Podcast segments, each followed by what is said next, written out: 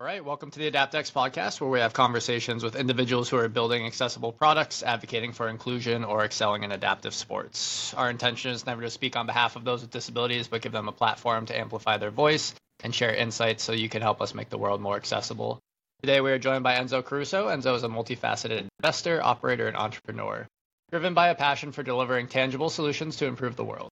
Currently at the helm of operations and partnerships at Haptic, Uh, Enzo is committed to reshaping information reception through the revolutionary capabilities of haptic feedback. In a departure from the reliance on audio and visual cues, Enzo envisions a future where the power of touch and vibrations liberate individuals from their electronic devices, fostering a more inclusive and futuristic world for all. With an unwavering dedication to innovation, Enzo and his team are poised to redefine the way we interact and receive information. Enzo, thank you for joining me today. Absolutely. I'm really excited. Uh, for those who might be unfamiliar with the technology, can you uh, maybe explain to the audience what haptic uh, technology is? Absolutely. Yeah, I mean, haptic technology has been around forever, uh, but it's definitely a, a very kind of new and profound technology that's just kind of starting to get incorporated to the masses. So uh, haptic is anything relating to the sense of touch. Think when you get a phone call or text message and the vibration through your mobile device, that is a form of haptic feedback. If you're driving in your car uh, and you stray out of your lane, and the uh, wheel kind of vibrates to orient you back onto position, that is a form of haptic feedback. Uh, it's definitely readily present in our lives, except we kind of uh, have a dispersion between being able to connect the H word with the actual outputs for what it actually does. Um, so, yeah. So how did, when did this become, I guess, a technology that was heavily used by individuals with visual impairments? Was there a time when it wasn't? And then was there a transition period to someone discovering that, oh, like, wow, we should be incorporating this with guiding? Well, absolutely. I mean, there's there's been a lot of, you know, haptic tactile feedback methods that have been uh, incorporated within uh, accessibility and inclusion measures worldwide. You know, crosswalks, those little uh, the kind of stepping stones on the bottom that that give that that tactile ground feedback. That was kind of the first introduction to haptics, you know, especially within subway stations, to let people know, hey, you're approaching uh, the track, kind of step back. Um, so it's always been kind of utilized for orientation, but actually now utilizing it within, you know, deep technology. That that that was a different adoption curve, and something that I like to say at Haptic, we are the pioneers um, of actually incorporating this type of technology um, into our own application, but also existing applications worldwide, so that haptics uh, and vibrations, you know, touch is a universal language. It doesn't matter where you are in the world. Everyone can understand feedback through um, actual touch. And uh, that's why we think that kind of breaking down the digital divide and this barrier between um, what can and can't be utilized with touch, you know, really incorporating that into as much as possible. So haptics is a broad term that doesn't strictly encompass digital technology. It's basically just a sensation of touch, but now Indeed. You're finding ways to incorporate that into the digital landscape. Exactly. Yeah, that's uh, that that was the true company inception, um, was when a close colleague of ours uh, became blind in a traumatic car accident. And his biggest point of feedback was, hey, digital applications, specifically navigation, they've relied solely upon audio and visual based feedback. And the fact that now I am diagnosed as blind, uh, low vision, the fact that I can't have my eyes and ears glued to my device, and I am now on the outside of this, like we say, this digital divide, so that I can't go walk and get Starbucks or, or Dunkin' Donuts utilizing Google Maps and Apple Maps, applications that's, you know, worldly used by billions of people. This was like a, a present problem that could be solved. And, and that kind of th- that solving mechanism and cue was, was a universal language that everyone can comprehend and understand. And that's when kind of haptics came to the forefront of this could be the solution. And the first product that you guys released was the Waybands to begin to address that, correct? Exactly. Yeah, that was uh, that was kind of the the state of the art application that we built. Um, it was back in, you know, twenty sixteen, twenty seventeen. First, we had to start with the actual patent behind the technology um, because we knew we were early to things. It was kind of essential to step back and say, okay, what can we actually uh, get intellectual property on so that we can protect ourselves, so that when this kind of tidal wave of adoption comes, we have our technology and it's protected. So we were able to get a, a very robust patent because we were early to the table. Uh, and it was anything uh, that vibrates to orient a user on their position or location. Very broad, uh, but we were, again, early to the party, so we were able to get it. Um, and as well, back in early twenty sixteen, twenty seventeen, when we were actually thinking about, okay, how do we get this to the masses? The Apple Watch and Google Pixel watches They uh, either didn't have a haptic motor or didn't exist. So we had to come to the table with our own product, Wayband, uh, and that was specifically focusing on delivering vibrations all through uh, a wearable product. Um, and that that connected to our native application, Haptic Nav, um, which is the product that's still running right now. Uh, we discontinued the Wayband only due to hardware is a, a very hard business line, um, and we could have more kind of user adoption and growth if we tapped into everyone's iPhone uh, or Google Pixel, whatever, uh, Android with an application. So we focused all of our research and development then onto that, and now are tapping into third-party wearables with uh, iOS Watch and Google Pixel Watch. So you guys are now licensing software to companies like Apple and Google? Well, that that's uh, that's absolutely the goal. The pipeline is to step back and take the the intellectual property, like I mentioned earlier, and to say, hey, Google Maps, Apple Maps, Uber, you guys have hundreds of millions to billions of users on your application, yet you rely still upon legacy forms of feedback, audio and visual based. Even if you take, you know, the blind and low vision out of the equation, that's a massive kind of safety issue, in my opinion. And and users lack awareness, overall safety, and overall inclusion if you are solely relying upon individuals getting feedback with their phone up at their face or hearing, hey, your Uber has arrived, go down, you know, take a, you know, right in one hundred feet, whatever that is.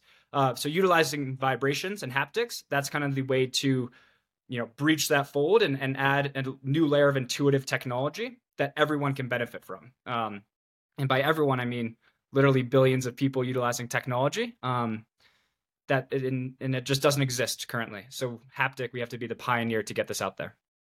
Yeah, that's one thing we've talked about in a few episodes here is how accessibility design or universal design might be intended for one individual or one population, but really benefits the whole. Uh, so are there are there people outside of the community of those with visual impairments that would use this technology?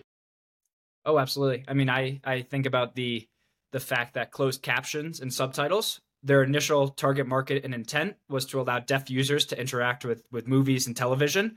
Uh, and now the statistic is that eighty percent of Netflix users utilize closed captions uh, when they watch television and movies. Uh, and eighty percent of Netflix users are not deaf. So so how, you know, that initial foot into the door, and then once that domino falls, the market for which, you know, the tide pool, it opens up and like kind of everyone can utilize it. That's the example I utilize all the time with haptics. Um, yes, obviously the the low-hanging fruit is the blind and visually impaired. We made history. We we put it on a marathon runner, um, Simon Wheatcroft. We were able to uh, allow him to finish the entirety of the New York City Marathon without a guide or sighted assistance, all through the utilization of haptics. Uh, and now, you know, me, I just moved to Manhattan two years ago. No no idea how the grid system worked. Uh, and I needed haptics to get around because it was not safe, literally, if I was walking around a, a brand new city and thinking to myself, I have no idea what I'm doing. My phone's in my hand, eyes and ears glued to it. That's not safe in terms of pickpocketers. That's not safe in terms of incoming traffic. But then the utilization of haptics, like we say, free your eyes, free your ears, feel your way. And that's for the first time ever, I could be more aware of my surroundings. I didn't have to be glued to your device. And that's something that everyone can adopt to, not just the the market of, again, blind or low vision individuals. It's, it's something that everyone can utilize. So um, we first met a couple, maybe about a year ago, to talk about um, yep. navigation for athletes, runners who have visual impairments. What are the main challenges that they may face exclusively using haptics in a race like the New York City Marathon? Yeah, look, it's it's the the first technology of its kind. So for the first time ever, they can actually have the independence to not need a guide or a tether. Uh, and I think that's that's the one thing that we can promote that's like, hey, that's revolutionary. That's going to break your your normal tradition and routine. You really kind of have that independence and awareness. Uh, now, obviously, without a, a guide or a tether, there's other complications that come into place in terms of proximity. Hey, there's someone five feet in front of you. Um, so those those type of issues are something that if you're specifically utilizing haptics um, without a form of computer vision or like a radar detector, you, you know, our application doesn't tell you, hey, you have an obstacle coming in five feet. That'd be a, a totally different development curve. So what we can guarantee is the fact that all through vibrations on your wrist, you're going to be able to uh, intake intuitive information all through haptics. So great. You're running on your path. Uh, you kind of, we have two different settings, either no vibration when you're going the right way or our haptic uh, heartbeat and pulse, which is my favorite setting, kind of everyone's kind of favorite setting. It's almost like, think Pac-Man. You're going along your trail in the right direction. It's da-dun, da-dun, da-dun. You're collecting kind of these like, you know, dots and beads, and it's kind of a gamified version of navigation. You want to continue on that track. You stray off for any reason, you know, utilizing your, your body, actually turning on an axis, and we deliver vibrations to get you back onto track. Um, so that's kind of like the, the groundworks of our, of our haptics. So that's our patent, um, kind of, you know, utilizing vibrations to orient the user. Um, but again, obviously there, there's other hiccups that will arise when, you know, you're utilizing this as a runner and whatnot, you know, spatial detection, you know, kind of object detection, what's in front of you. Um, if you're, you know, running through a busy, you know, Central Park, that's obviously, you know, great haptics is going to help you and guide you through your journey, but it might not tell you when that baby stroller is coming, or, hey, that crosswalk, it's it's red, don't cross, versus you're available to. So there's definitely a few other things in the adoption curve that we're hoping other technologies and, you know, building off of Apple Maps and Google Maps, them integrating this into their systems. You know, we're a haptic company, so we want to perfect our input and, and delivery back to the users. Uh, But it takes a village in terms of really making the end-to-end experience accessible. And hopefully haptics is going to be, you know, an integral part of that. Um, you know, but it can't be the entirety of it. You know, it could be, it could be an additional layer, but in terms of really creating, again, the end-to-end experience, it's going to take, you know, a, a larger team and vision and, and overall mission. Yeah, you would need like almost a self-driving technology that like something like a Tesla has to identify yeah. all obstructions. LiDAR, computer vision. Yeah. So that, yeah. that's something for which, you know, if you wanted to do that, you'd have to have your kind of phone out on your chest, utilizing the back camera to, you know, do spatial recognition. Um, and I don't think really that's too intuitive nor accessible, having a phone strapped to your chest. So there's, there's ways, obviously, you know, I think with the adoption of uh, augmented and virtual reality, Vision Pros and whatnot, sure, this, this can help us for sure. Um, but again, it's going to take a unified effort to really make this experience seamless as possible. You guys recently rebranded from WearWorks to haptics. What was the uh, thought process behind that? You know, yeah, a, f- a few different um, reasonings. One, I think it's pretty cool to be named the technology for which you embody or, and are trying to pioneer. So, hey, you know, what do you do? Oh, you know, I work at Haptic. You know, we're trying to make the world more accessible and inclusive all through the utilization of touch. It's like, great. Whoa, your technology is your name. Uh, and WearWorks definitely was was more, um, you know, aligned with our hardware kind of mission. You think WearWorks, uh, and kind of our mission and five-year plan at the company was, okay, we don't want to neglect our past. We did incredible things utilizing hardware, but with this B two B focus now, kind of really wanting a mass user adoption, the best way is software. So that's us going to companies saying, hey, here's our S D K, here's our patent, here's our, you know, you know, uh, intellectual property behind our actual feedback. Adopt it into your application, make your application more accessible, inclusive, futuristic. Uh, and that's what we want to embody. So it's kind of, you know, not out with the old, in with the new, but a refurbish and re rebrand that's going to really align us for, for a robust future. Yeah. I was wondering if the having the technology as the name presented any legal challenges, like whether there's any copyright sort of uh thing associated with that. That was just one thing that came yeah, to well, mind when you told me.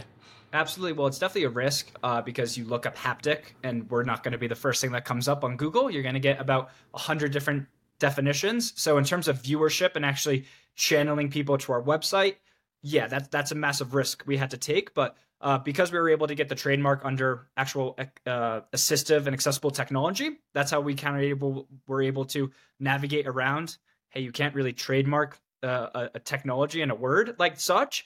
Uh, but because we were able to say, okay, if it's specifically utilized under the umbrella of uh, inclusive and accessible tech and intuitive technology, great. Okay. That that's, you know, more of a gray area for which you guys for now can utilize and control. So yeah, I mean, that's for the patent and the like trademark lawyers to figure out. Uh, but once we got the thumbs up, it was like, all right, if you say so, great. What, uh, what motivated you to get involved with Haptic, or maybe how did you initially get started with the company?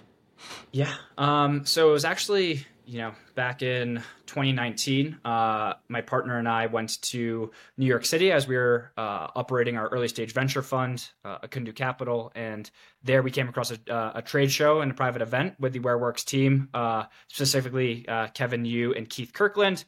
Kind of took the technology into our hands, said, wow, this is, uh, you know, can piece together the vision of this, not necessarily the business model of becoming a, you know, truly accessible company through the hardware, but saying, hey, stepping back and really understanding the overall adoption curve. If you were to be able to get this into Uber, finding all your cars utilizing haptic vibration, getting Google Maps and Apple Maps to adopt this haptic future and vision, there was potential there. So we were one of the first institutional checks within the company. Uh, and after two years, kind of working very closely with Keith and Kevin, obviously from the investing side of things, um, it was kind of my, you know, choice to to step back and, and want the under the hood operational approach that startups provide, you know, having the ability to hire, fire, scale, grow, learn, um, market. That's totally a different hat than wearing the investor cap. So stepping back, really wanting to improve my own kind of personal, you know, ability to uh, give something back to the world. I think my my own motto is, you know, each and every day, all we do is take, take, take. And if there is a technology that I can put, you know, my twenty-four hours of focus each day on giving something back to the world that might significantly make a difference, that inspired me. And uh, so I, I surveyed kind of the, the portfolio companies, and I and I knew that, you know, WearWorks and now Haptic was going to be the one that, uh, you know, I was never going to lack drive to wake up in the morning to try to produce and put my best foot forward, because it it's it's kind of fun. It's kind of fun thinking to yourself, hey, you're hearing feedback from people saying, this is revolutionary. This is going to change my life. This has changed my life. That's something that, you know, you really don't take for granted um, when, when, you know, the good and bad come in, for sure. Yeah, absolutely. How, maybe if from the investing side, how do you determine what type of company you want to invest in? Yeah, I mean, it's, uh, you know, I think from, from my positioning, being younger than not on the investor side of things, it, it really had to be moral alignment with the kind of, you know, startup and founders as a whole. Kind of, hey, are you guys really committed and dedicated towards doing everything it takes to get a very early stage company off the ground and, you know, creating a behemoth for which everyone is now utilizing, you know, haptics or fill in the blank tech. So it definitely had to come down to investing in the individual. That's that's a lot of what early stage investing comes down to. But then also being able to chart out, okay, where you guys are right now, that's great, but where could this company go in, in five years in terms of your potential product roadmap?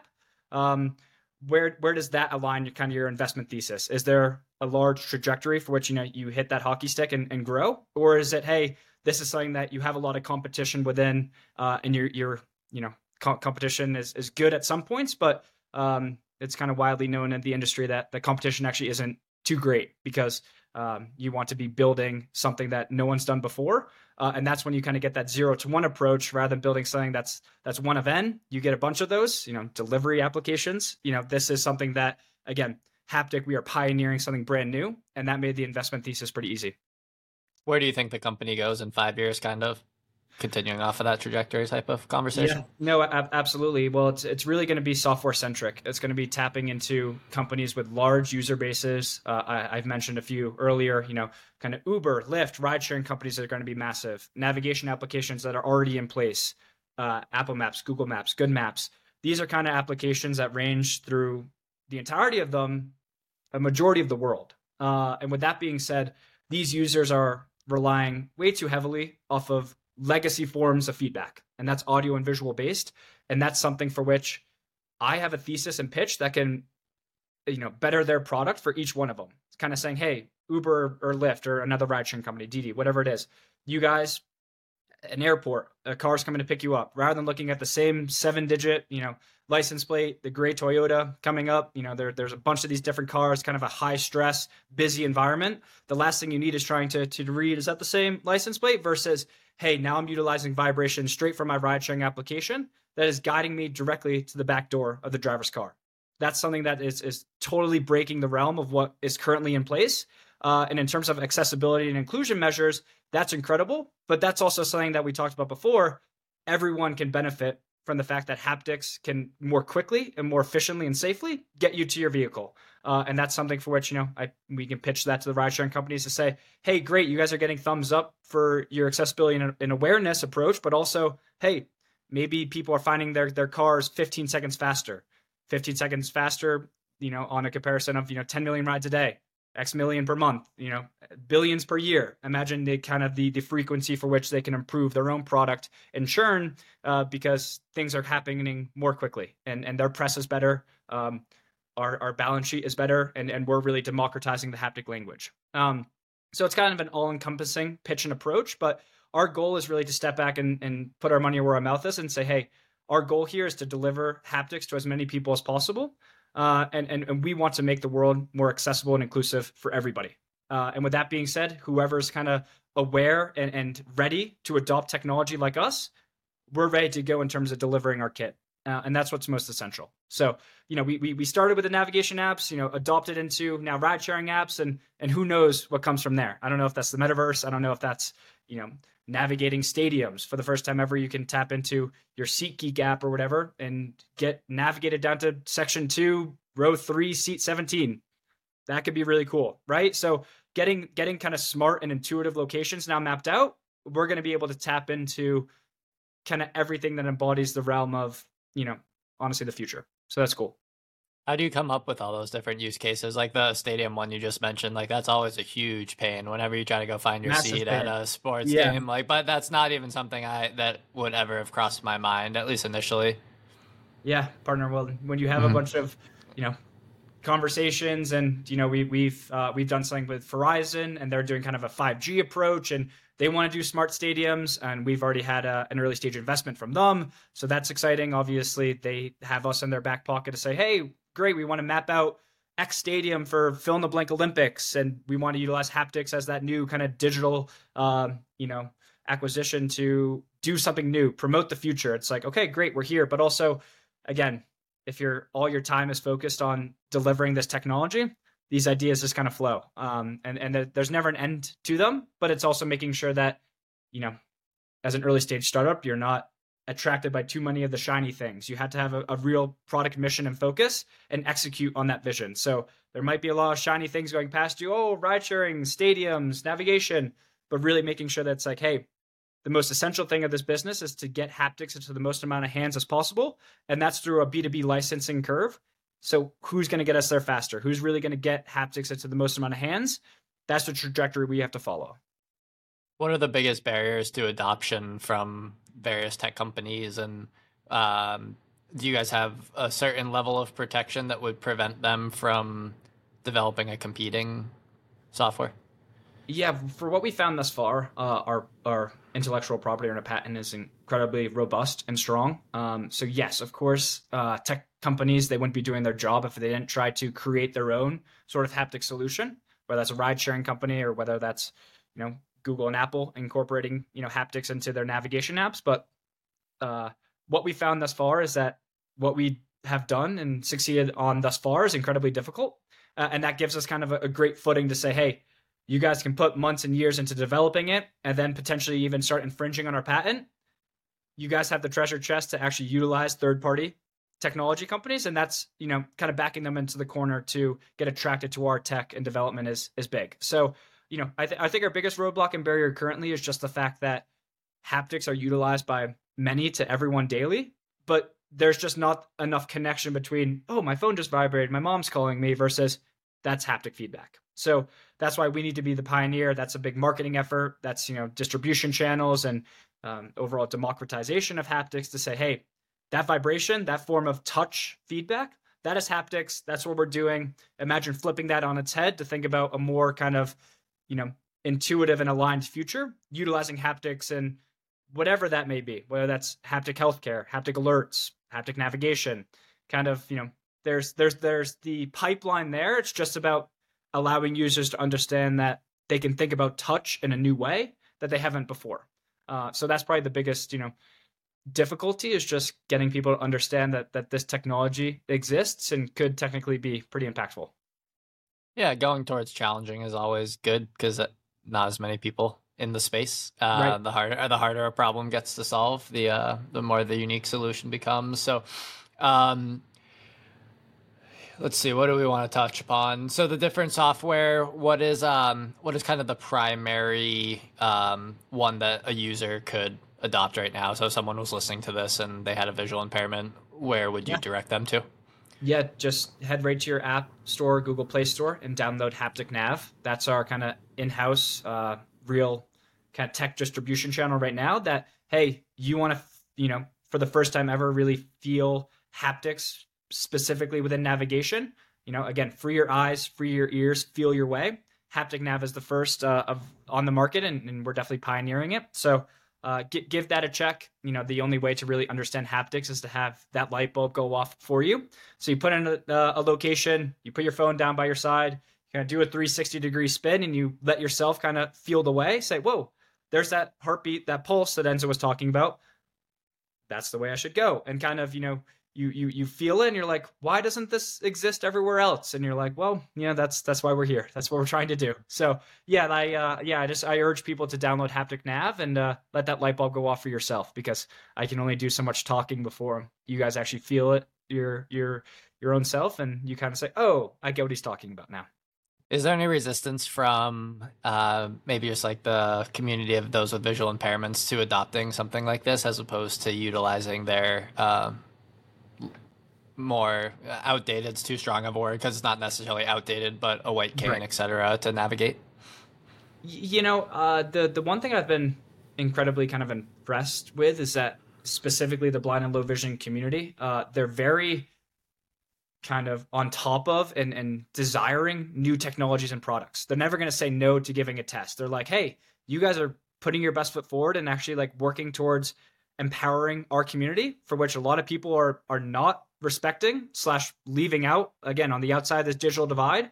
And you guys are giving your efforts for us. Like, hell yeah, absolutely, we want to try. So I've been tapping into, you know, A F B, N F B, you know, the American and National Federation for the Blind, uh, the Lighthouse Guilds, which is a great, great uh, partner of ours, uh, Lighthouse Guild of Manhattan, Central Florida, and now we're tying in Miami as well. These have, you know, twenty-five thousand plus members each, and we're tapping into, hey, you have the audience, we have the technology.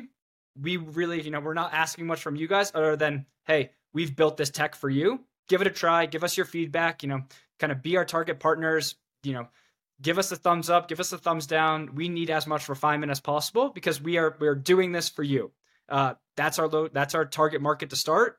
And then, like I said, with closed captions, you get that domino to fall. That's a different story. Now it's for everyone, but the, the communities that are out there now, um, like I said, so with some of the, the organizations I mentioned, they're, they're more or less, you know, very, very receptive, because I think they respect the fact that, hey, you guys are, you know, giving a damn about us. Right. And that's, yeah, that's important. I remember a year or two ago, I met with a company, and the problem that I presented to them was helping individuals uh, who are blind navigate gyms. Uh, yeah. And their their solution was kind of like a beacon that maps mm-hmm. out the facility. But the issue with that is that sometimes a medicine ball gets placed in a different location, or sometimes oh, the sled's yeah. in a slightly different location on the turf. Um, can you envision a way that haptics could help someone who's blind navigate a gym? Absolutely. I mean, haptics are our, one of our, you know, bigger visions is is incorporating it within indoor navigation, but that's something that the world's biggest companies haven't been able to solve yet, because that's yeah. a consistent refinement and a very kind of heavily incorporated uh, hardware kind of need. Obviously, if you're putting a beacon, you're going to do, you know, computer vision or LiDAR uh, for the entire space. And, oh no, someone moved, you know, the weight bench over, and now they didn't calculate that, you know, twenty-four hours ago. So now all the calculations and drawings are now messed up. So there's, there's companies out there focusing on indoor navigation. Um, But we we stay consistent on the fact that that's not our mission. Our mission is making sure that our haptics are the best on the market. And hopefully, again, like I said earlier, it takes a village.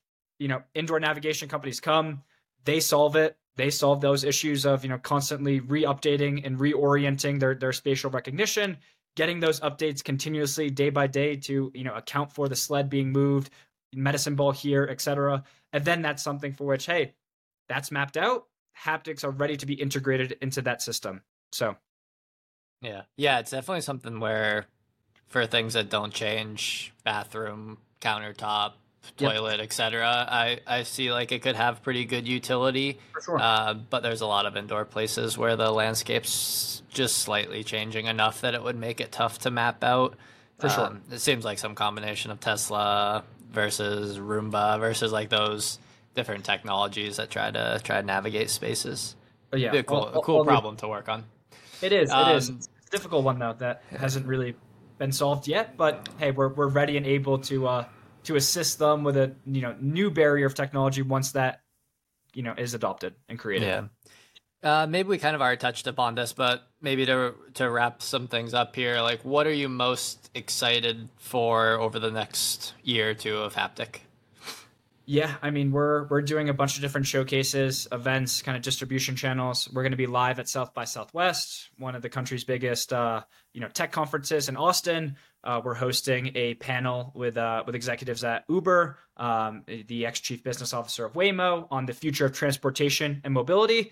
Uh, that's going to be, you know, the bunch of signups for for attendance already. So that's going to be something for which we can say, hey, you guys haven't thought about haptics, but now think about it, and think about it in terms of, great, we're sharing a panel with Uber. Think about finding your car all through vibrations. Think about, you know, Waymo and, and other kind of autonomous ve- vehicles companies, you know, even Tesla, finding your car via that way. Um, and then mapping out events and venues such as South by Southwest or um, Coachella, kind of, you know, hey, there's so there's fifty thousand people here, eight stages. You're trying to find a friend. It's kind of difficult for eyes and ears. You can share your location on Haptic Nav and now get, you know, all your vibrations to find where your friend is, you know, half a mile through a crowd of ten thousand. So there's, you know, our, our adoption curve is, is hitting and it's hitting strong. The rebrand kind of came at a great time to really embody what we're doing. But, you know, the next twelve months, it's going to be great because we're going to get our first uh, kind of B two B software licensing efforts. You know, we're going to get those first uh, check marked, um, you know, really start getting this, this revenue in the door to continue our refinement development of our haptics. Uh, And, you know, we're, we're going to see a true adoption curve, not only on our Haptic Nav application. Our goal is to get two million by the end of the year, but we're also going to be having, you know, tens of millions to potentially hundreds of millions of people utilizing it within ride sharing companies, finding their cars, alleviating those stress and pressures at a very busy airport with all the same cars and seven digit license plates. Um, so we, we really do think that, that our time is now and that haptics will be kind of at the forefront of a new and intuitive future. Well, and I love talking to people that are passionate about the work that they're doing, and obviously the the mission of making the world more accessible is perfectly aligned with what this podcast is is it hopefully is. showcasing. So appreciate you joining me today. We'll include the website uh in the show notes. Is there anything else you would like us to kind of plug in there? Yeah, I'll just make it easier for people. Uh get the Haptic Nav link, um you know, Perfect. Specifically iOS, and then, then if people have it on Android, you know, just search it up in the Play Store. But uh yeah, I mean, I guess I, I can only implore people to, if we really want to make this future a reality, um, you got you, you know, have an open perspective. Think about things in a manner that you haven't before. You know, everyone is so consistent on, I've only received information through my eyes and ears glued to my phone. But if you step back and think to yourself, well, that's not the only way. That might be the legacy way for which we were initially kind of got our foot into the door, but now, you know, people are thinking creatively. People are thinking on their feet. People want to make, you know, kind of a, a cooler, and I, I keep saying, a more futuristic world.